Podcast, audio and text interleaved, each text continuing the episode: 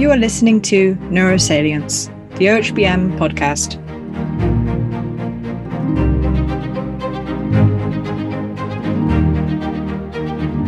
So hello and welcome. I may sound like a podcast host today, but I'm actually here to introduce you to the host of a new neuroscience podcast, Dr. Peter Bandettini. So Peter is a PI at the National Institute of Mental Health, Chief of the Section on Functional Imaging Methods and Director of the Functional MRI Core Facility. He's been working on fMRI methods for about 30 years and has pioneered the development of fMRI right from its early days up until now.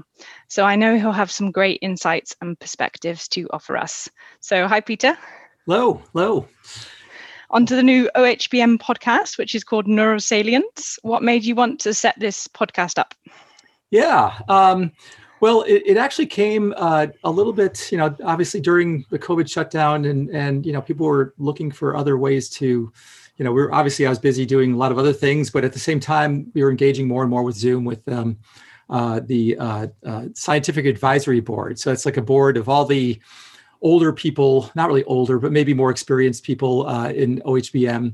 And we were talking about ways that the scientific advisory board can be relevant. And one thing that came up was the interviews, the history interviews. And then one thing kind of led to another, and we thought, maybe we should have a podcast.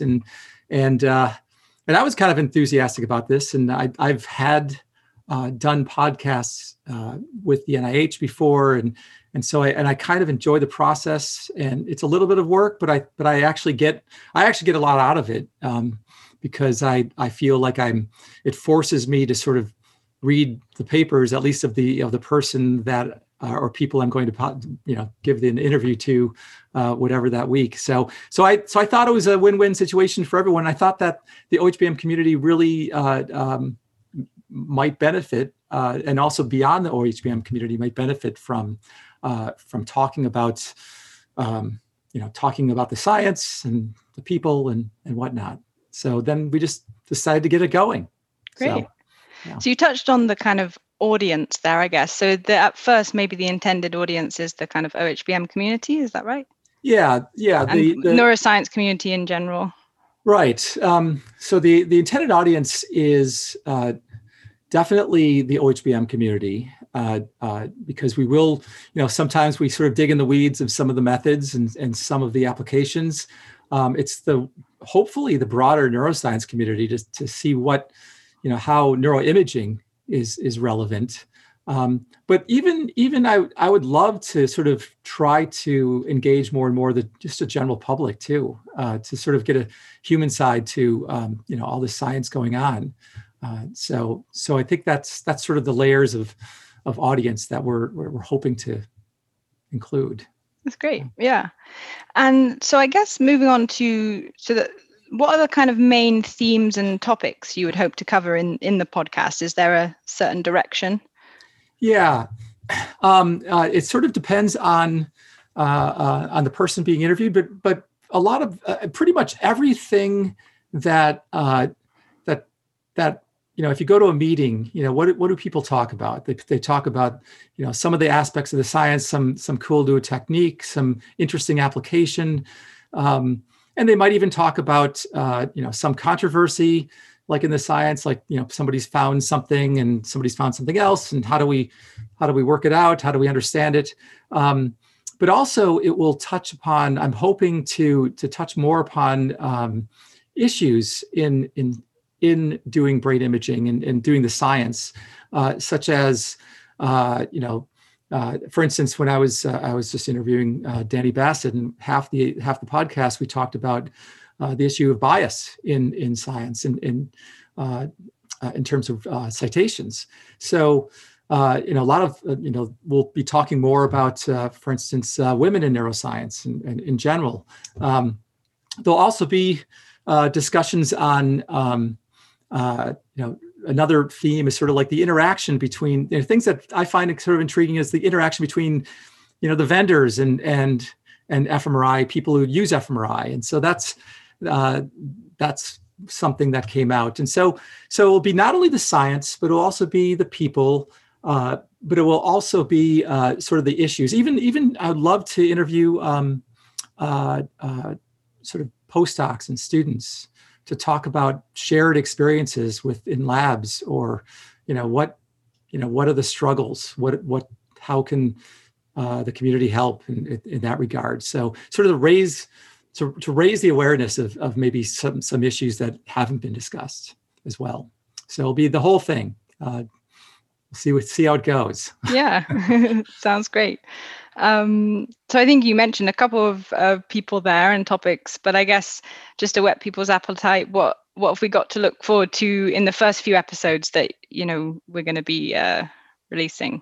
Yeah, right. So we I've already had 5 interviews, and we the first one was talking to the leaders in Aperture.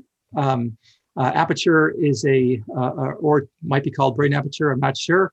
We're still working on the name to settle down into it. But the editor-in-chief, Tanya White, and John Baptiste Pauline, and I was actually not only interviewer, but I was an interviewee in the podcast, since I was sort of working behind the scenes and getting Aperture going. So that's talking about the journal and getting it going. The other one, there's the second one was fMRI, the relationship between fMRI and vendors. The big question is we use fMRI, but the vendors really don't care about fMRIs because it doesn't have a clinical application yet. So it's a really interesting interaction there.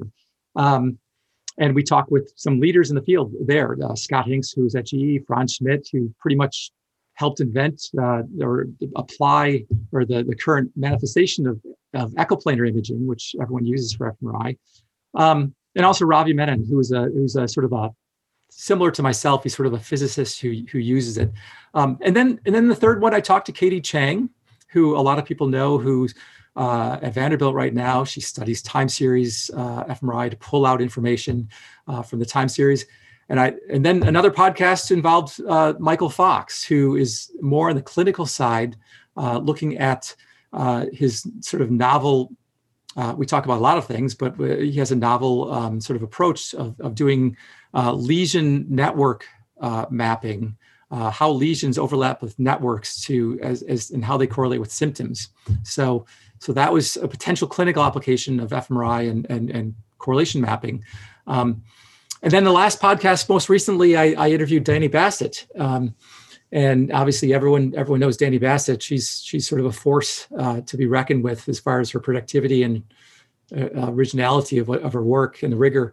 But we also touched upon, some of her recent work on looking at bias in neuroscience and how they did an extensive study of citations showing that there's systematically females are underrepresented, which was interesting. It was surprising to me. I nobody's like most people. Nobody thinks about the gender of the people that they're citing. But there is a bias there. And so, there's potential solutions for making people more aware of that to sort of alleviate the bias potentially. So at least those are the first 5. And, we're generating lists of people to interview next, but I'm certainly open to any suggestions as well. So we'll have the ideas will come hopefully from many sources. So that's great. No, they all sound really exciting. So I think that all is left to say is probably stay tuned for these first OHBM Neurosalience podcast episodes, which we'll release shortly. Anything else to add? Or once again, they're hopefully going to touch upon everything. There's probably something for everyone. We'll get in the weeds as much as we can, but also keep the big picture there.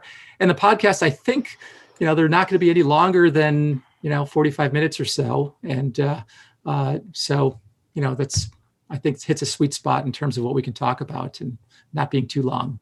So great. Right. Okay. All right, thanks.